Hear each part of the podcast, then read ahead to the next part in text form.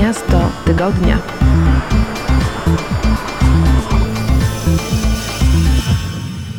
Witajcie, nazywam się Błażej Grygiel, zapraszam Was na kolejny odcinek audycji Miasto Tygodnia. Dziś wracamy do Tokio, o którego smakach porozmawiamy z Robertem i Anną, moimi przyjaciółmi, którzy od 10 lat co roku starają się odwiedzić to magiczne miasto. Miasto Tygodnia.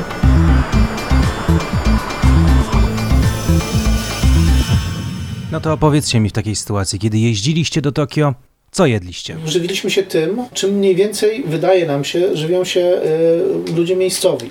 Przez pierwsze wyjazdy, i uważam, że rzeczywiście to jest coś, co należy zrobić, jadaliśmy w knajpach, które określamy między sobą tak zwykłą określeniem sieciówki. E, ponieważ jest rzeczywiście bardzo dużo franszyzowych, bardziej barów niż Barów, restauracji, tak. zdecydowanie barów. Coś E, jak fast foody, coś takiego? Tak, Tak. dokładnie. Takich fast foodowych barów e, w Tokio, w których żywią się ludzie, którzy o godzinie 12, i to dokładnie rzeczywiście takie, o godzinie 12 całe Tokio wychodzi na lunch. Wszystkie biurowce po prostu opróżniają się i wychodzą z nich ludzie na lunch. No i gro tych ludzi idzie właśnie do takich już serwujących szybkie dania fast foodów czy bistro, sprzedające w całej Japonii mniej więcej to, To samo, samo. jedzenie.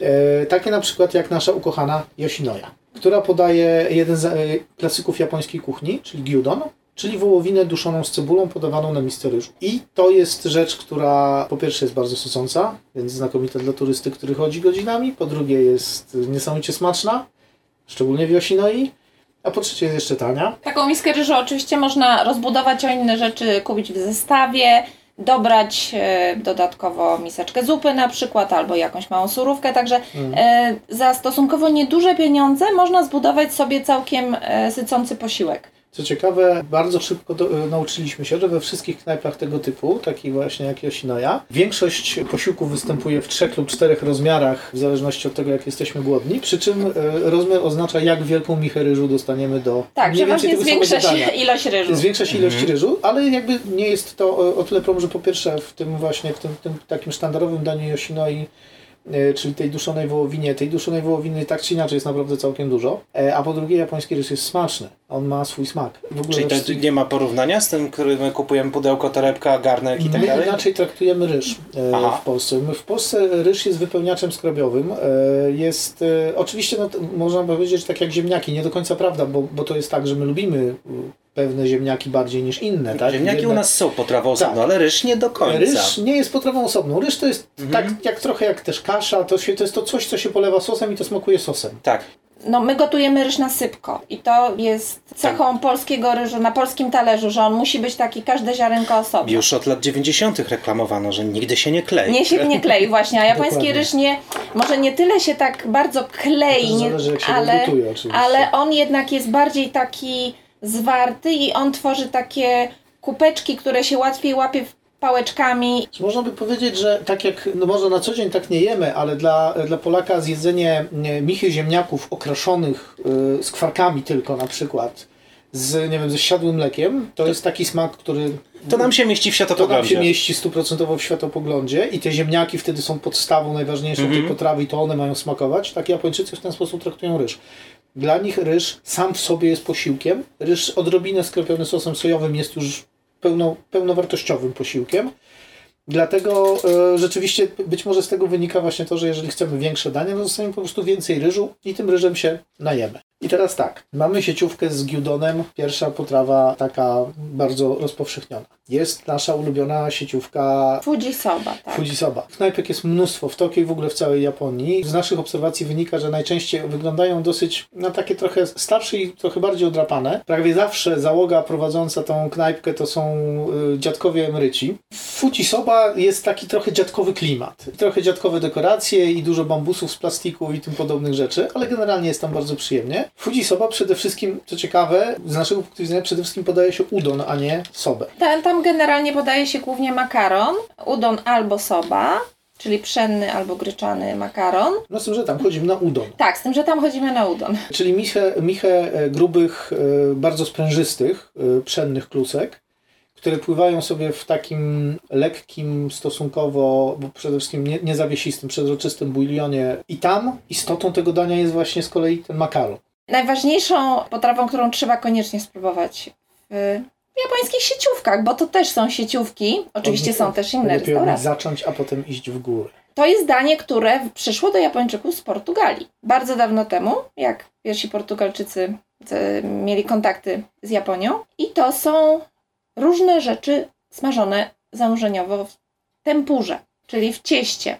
I to mogą być warzywa, to mogą być owoce morza, to e, może być mięso, to może być na przykład e, taka ciekawostka, obrane ze skorupki jajko na miękko, które jest zanurzone w takim półpłynnym cieście i usmażone zanurzeniowo w takiej, wychodzi w takiej złocistej skorupce, przepyszna rzecz. A po rozcięciu wypływa z niego żółtko i rzeczywiście na, takie, na taką tempurę trafiliśmy. To, nie, to już nie była sieciówka, bo to już, to już jest troszkę lepiej, ale absolutnie niedroga knajpa. Tylko taka już, gdzie rzeczywiście obsługa smażyła tą tempurę na bieżąco i y, de facto wchodząc tam zamawiało się course, więc dostawaliśmy świeżo usmażone kawałki po kolei. Ale wciąż zapominamy o najważniejszym. Tak, jeszcze jest właśnie ta jedna słynna potrawa, która ostatnio zrobiła się też bardzo popularna w Polsce. W No związku i- z tym i- trzeba o tym tak. powiedzieć. I to jest ramen. Japonia jest krajem ryżu, to wszyscy wiemy. Japonia jest krajem makaronu również, przeróżnego. Wspomnieliśmy o udonie, wspomnieliśmy o sobie. Jest ich całkiem sporo. No i jest też ten ramen. To wszystko są tak naprawdę rzeczy, które w japońskiej kuchni pojawiły się stosunkowo późno, a tak naprawdę duży boom na wszelkiego rodzaju makarony, a w szczególności na ramen, zaczął się mniej więcej w latach 50. ubiegłego wieku. Podobno od, od momentu, kiedy jeden sprytny pan Japończyk, który w zasadzie był pół Chińczykiem, albo nawet bardziej, bo był z Tajwanu, wymyślił jak zrobić ramen instant, który w zasadzie jest dokładnie tym, co my dzisiaj znamy pod nazwą chińskiej zupki. Czyli ten makaron ryflowany, który tam sobie jest, taki usmażony. Na tym polegał cały sekret, że on go usmażył, dzięki temu on się zrobił instant i dało się go zalewać wodą. Oczywiście świeży ramen smakuje inaczej, co nie zmienia faktu, że Japończycy obżerają się ogromnymi ilościami takiego właśnie ala chińskie zupki, troszeczkę inaczej podawanego, ale jednak ramenu. Ramen znaliśmy od samego początku. Nie można pojechać do Japonii i nie wiedzieć, co to jest ramen, nie trafić na ten ramen. W jakichś tam sieciówkach czy, czy tym podobnych rzeczach. Ale zawsze jakoś tak wychodziło, że raczej udon, raczej soba. No ramen to tak, no można zjeść, ale... 2014, nie, w 2016 roku pamiętam, zjedliśmy jeden ramen i był bardzo słaby i niestety się trochę zraziliśmy. Tak. A to była w ogóle chińska knajpa, prowadzona przez Chińczyków, No więc właśnie. też trochę źle Po trafiliśmy. prostu źle trafiliśmy. Dwa wyjazdy temu trafiłem na aplikację, która się nazywa Ramen Beast. Potraktowałem ją jako ciekawostkę, ponieważ ta aplikacja zasugerowała, że w, Jap- w Japonii, w szczególności w Tokio, istnieje ramen, który posiada swoją scenę. To już O. nie jest tylko to, że to jest jakaś tam narodowa potrawa, którą trzeba zjeść, albo nie wiem, mamy e, japońską narodową restaurację, która podaje ramen. To jest scena i to jest scena z takimi wszystkimi e, elementami, jak, e, jak dowolna scena, nie wiem, muzyczna, ale co ciekawe, w to wszystko wmieszana jest niesamowicie długa tradycja, to takie zamiłowanie Japończyków do, do uzyskiwania absolutnego mistrzostwa. Jak nasz kolega to na, nazywał, pracujący w Japonii, masterowanie skilla. Na czym polega masterowanie skilla, jeżeli chodzi o jedzenie oraz e, jak zwiedzać Tokio szlakiem ramenu i innych potraw? O tym opowiemy sobie po krótkiej przerwie. Miasto tygodnia.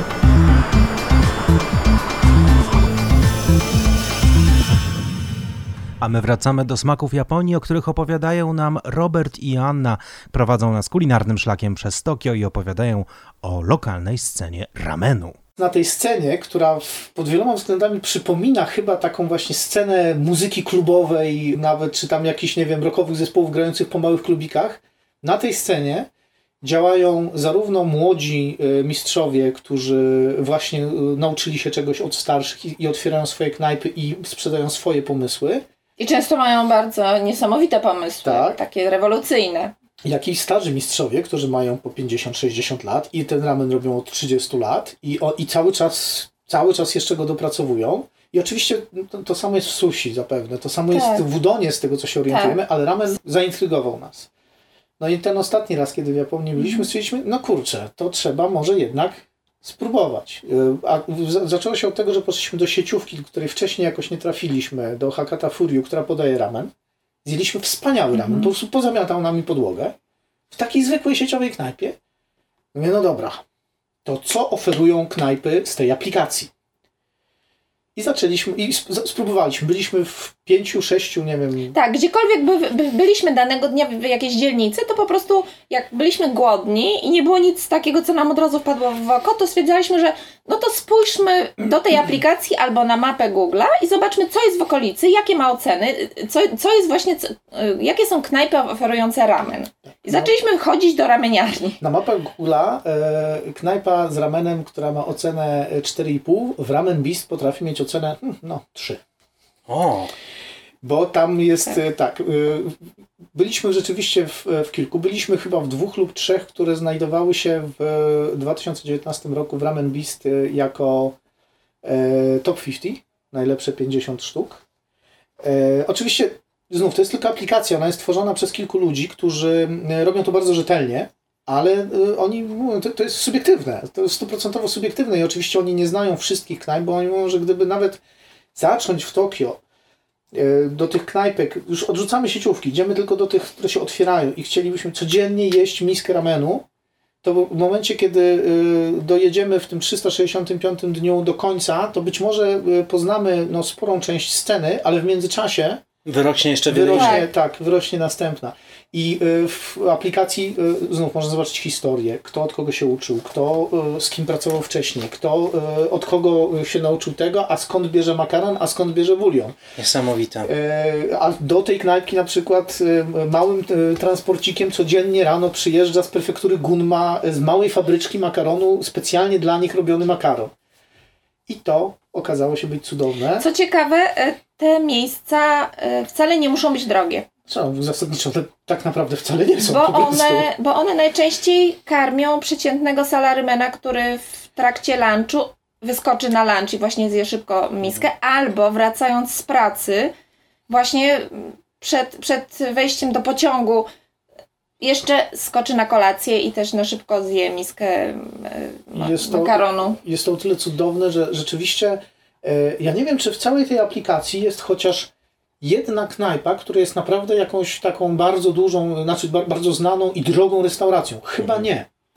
E, Tam są miejsca, do których ciężko się dostać, bo, ale to głównie dlatego, że to są knajpy, które na przykład właściciel jest znany z tego, że on poprzedniego dnia zaczyna gotować bulion i o godzinie 11 decyduje, czy mu wyszedł.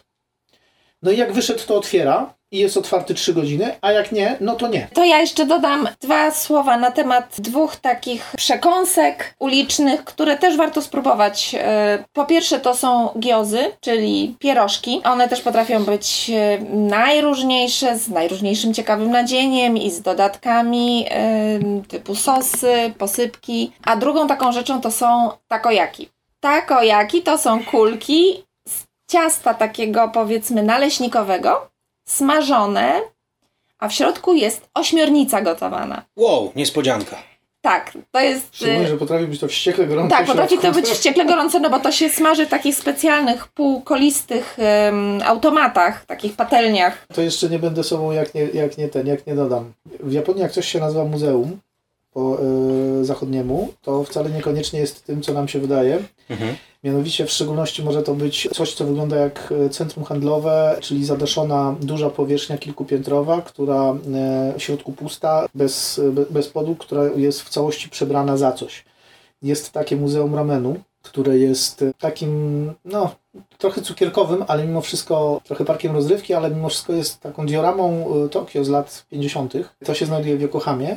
Tam się płaci y, za wejście, no, no, no, kupuje się bilet, żeby tam wejść do środka i w środku znajduje się około chyba 20 restauracji, które podają ramen z całej Japonii. Każda z nich specjalizuje się w jakiś i tam się nie jest łatwo dostać, więc tam są bardzo dobre restauracje. Oczywiście więc... trzeba zapłacić za ten ramen. Tam Tak, w środku każda knajpa ma, ma swój cennik. I co ciekawe, nie, tylko niektóre podają pół porcji, w związku z tym, e, a to są duże porcje, w związku z tym prze, przeżarcie tego jest trudne, jak się, ale jest to miejsce, żeby właśnie pójść i spróbować różnych ramenów i giozy mają bardzo podobne miejsce, chociaż trochę Tak. na mniejszą skalę e, w Namdzie Town, e, w, takim centrum rozrywki. w takim centrum rozrywki, które należy do Namco, jest e, właśnie gioza muzeum. I tam jest z kolei chyba 11 czy 12 stoisk z giozami. Tak. I znów każde jest z któregoś kawałka Japonii. Więc jak ktoś chce tak, że tak powiem, właśnie na zasadzie Tokio w weekend, to można zwiedzić ramen w jeden dzień, pod warunkiem, że oczywiście ma się tyle żołądków co Alf. Oczywiście nie każdy ma tyle żołądków co Alf z popularnego serialu, no ale przecież do Japonii można wrócić. Gorąco dziękuję Robertowi i Annie za to, że zgodzili się opowiedzieć o smakach Japonii, ciekawostkach Tokio. Usłyszymy się jeszcze nie raz przy ich opowieściach o kolejnych ciekawych miejscach w Japonii. Tymczasem życzę Wam miłego dnia i zapraszam na kolejne odcinki audycji Miasto Tygodnia. Miasto Tygodnia.